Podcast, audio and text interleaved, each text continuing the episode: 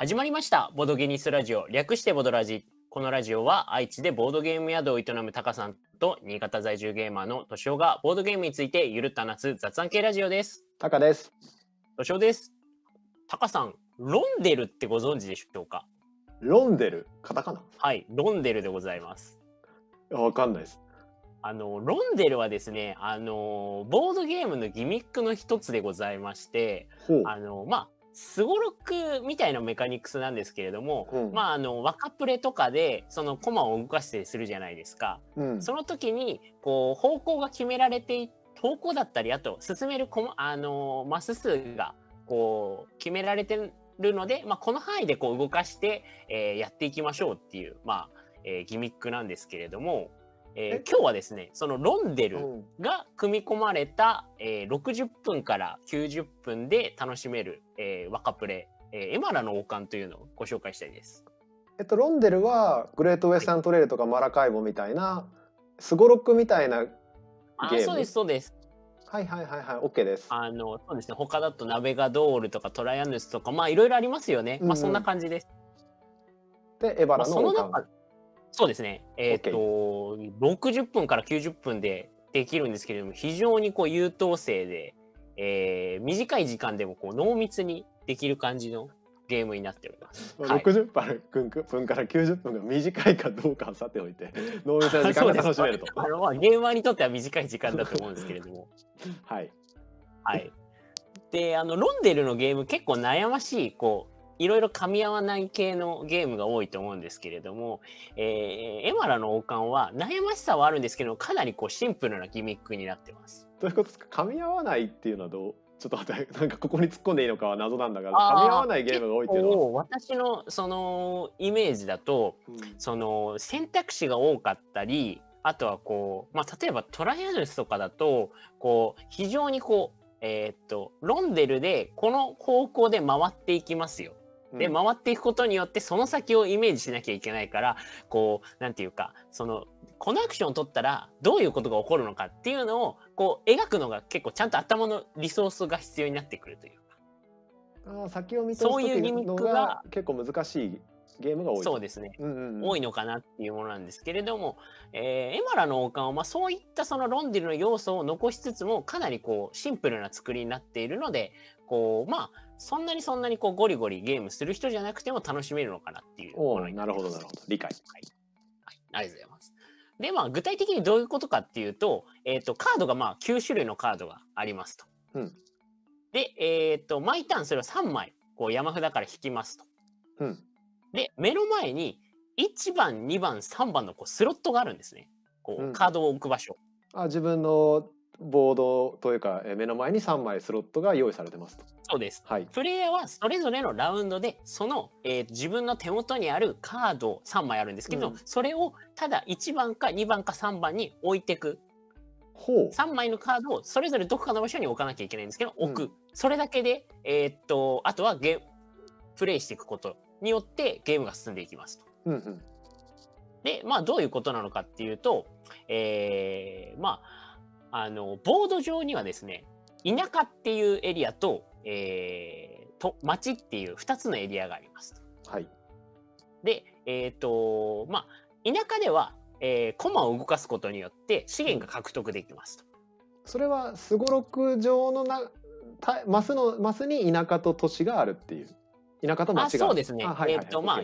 三角がこう4つこうくっついて正方形になっているようなうんこう田舎と町があるんですけれども、まあえー、とプレイヤーは田舎のコマを動かすと動かした先の資源をもらえますよと。うんで町でコマを動かした場合動かした先で、えー主に資源を使って得点を得るっていうような、うんうん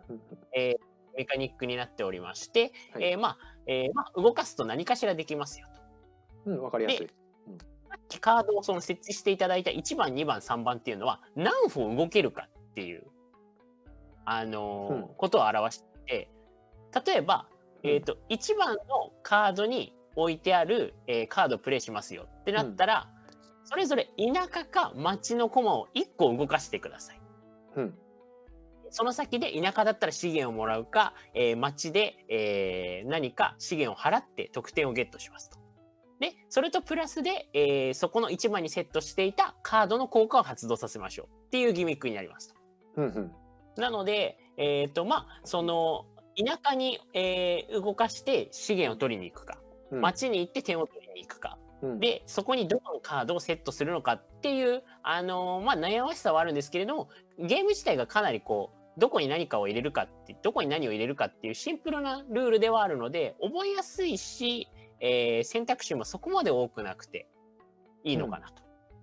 ん自分の駒を動かしていくんだよね？あの人生ゲームみたいな感じで。あ、そうです、そうです、そうです。でセットしてる3枚によって動かした時の効果が変わるっていう認識で合ってる？えーっと、そのセットした3枚というか、どこにセットするかで、えーっと、コマを動かす、えーっと、歩数が変わってきますと。あえっと自分の前のスどこのスロットに配置するかによってここだと一歩動けるけどここだと3歩動けるみたいな、まあ、そういそう感じで歩数が変わると。あはいはいはい。まあ、えっ、と、もうちょっとだけ、あの、じゃあ話をすると、なんでその、そのか、そのカードと歩数を組み合わせる必要があるのかっていうことを考える場合だと、えっ、と、例えば、木のもらえるカード、資源もらえるカードとかがは、仮カードで割とあるんですけれども、うんえっ、と、基本的にカードと、えっ、と、動か、その、何歩動くかって移動のアクションは同じタイミングでこう行われるので、うん。えっ、と、例えば、えっ、と、じゃあ、街で、えー2歩動きたいですと。うん。で、動いた先で木が必要になってきますと。うん。で、その時に木のアクションを、えー木の、まあ、カード、木がもらえるカードをプレイしていれば、えーちょうど木が入りました、それをそのまま払いました。みたいな感じで、あ、資源足りたね。みたいなことができるので、まあ、それでどのカードをどこの、えースロットに入れるのかっていうのが、まあ、重要になってくるゲームですよと。あつまり一番初めに3枚引いてその効果とすごろくの盤面を見ながら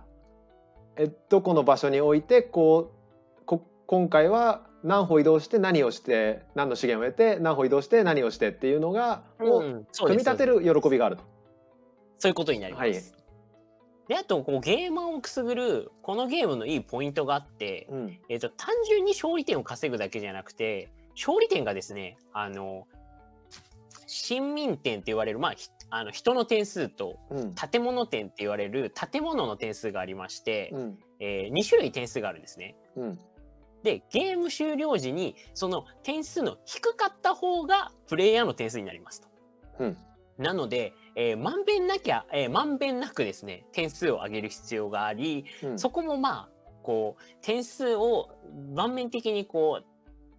点数、えっ、と、一点か、一点を高く上げられるプレイヤーもいれば、家点の方が得意なプレイヤーみたいな感じで分かれてくるので、うん。そこもこう、バランスよく点数を上げていくっていうのも、こう、盤面とうまく噛み合わせてやるっていうのが、まあ、それにこう、テクニックがいるゲームなので、うんえー悩ましさをこう加速させていて、いいポイントなの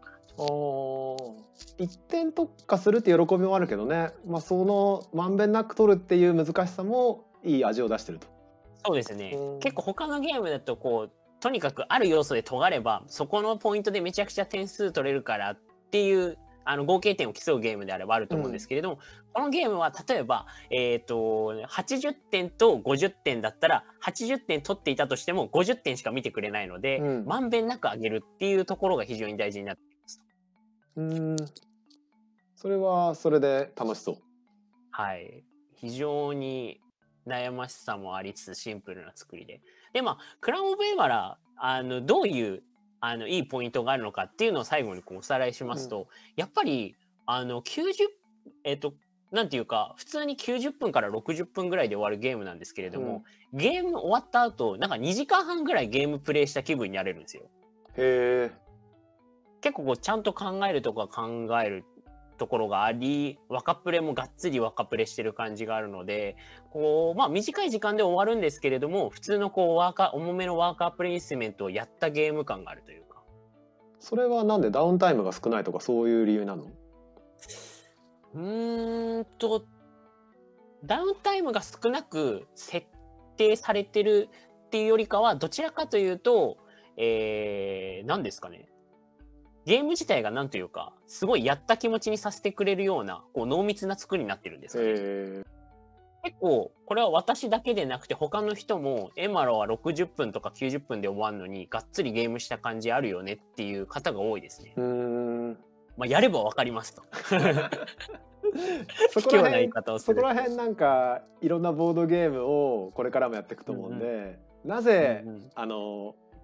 密度が高くそのがっつり2時間60分なのに120分分ぐらいやった気持ちになるのかっていう要素をなんか今後ぜひ分析してみてほしいです。そうですね。確かに。でも、それこそあんまりないと思うんですよね。60分から90分で終わるのに、なんか2時間半から2時間半ぐらいやった気持ちになれるゲームっていうのが。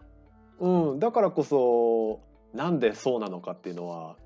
聞いてると気になっちゃったね。ああ、なるほど。じゃあ、まずプレイしていただきたい。そうだね。はい。あともう一つポイントとして、かなりこう、やる人も選ばないというか、優等生なゲームなんですね。うんクラウン・オブ・エマラ。あ、エマラの王冠ですね。うん。あのーまあ、早取りの要素。えっ、と、特に得点化するところは、早く行った方が少ない資源だったり、点数がより高くもらえたりみたいなポイントはあるんですけれども、なんかプレイヤー間の、その、直接的な妨害もそんなにないので、うん。その、なんかインタラクション強めのゲーム苦手っていう方でも、うんこうできますし、あとはその他のロンデルのゲームで最初話したようなトラヤヌスとか結構こう複雑なこういい意味で悩ましいゲームもあるんですけれども、えークラウン・オブ・エマラはある程度こう選択肢が絞ってくれているので、うん。こうそこまでこう慣れてないというかあんまりそういうあんまり考えたくないなっていう、うん、方でもこう、まあ、ある程度選択肢が絞られていることによってプレイしやすいのかなうん。っていう部分があって、かなりこうゲーマーから、あの、そんなにゴリゴリのゲームはっていう方まで結構楽しめるゲームなのかなっていう。まあ、選択肢が絞られてるけど奥深い感じのゲームはいいゲームだよね。ありがとうございます。その通りでございます。はい。はい。そんな感じでですね、あの、60分から90分の、えーロンデルな優等生な若プレですね、クラウン・オブ・エンマラ。ぜひ、あの、見かける機会がありましたら、プレイしてみてください。はい。僕も見かけたらやってみます。はい、お願いします。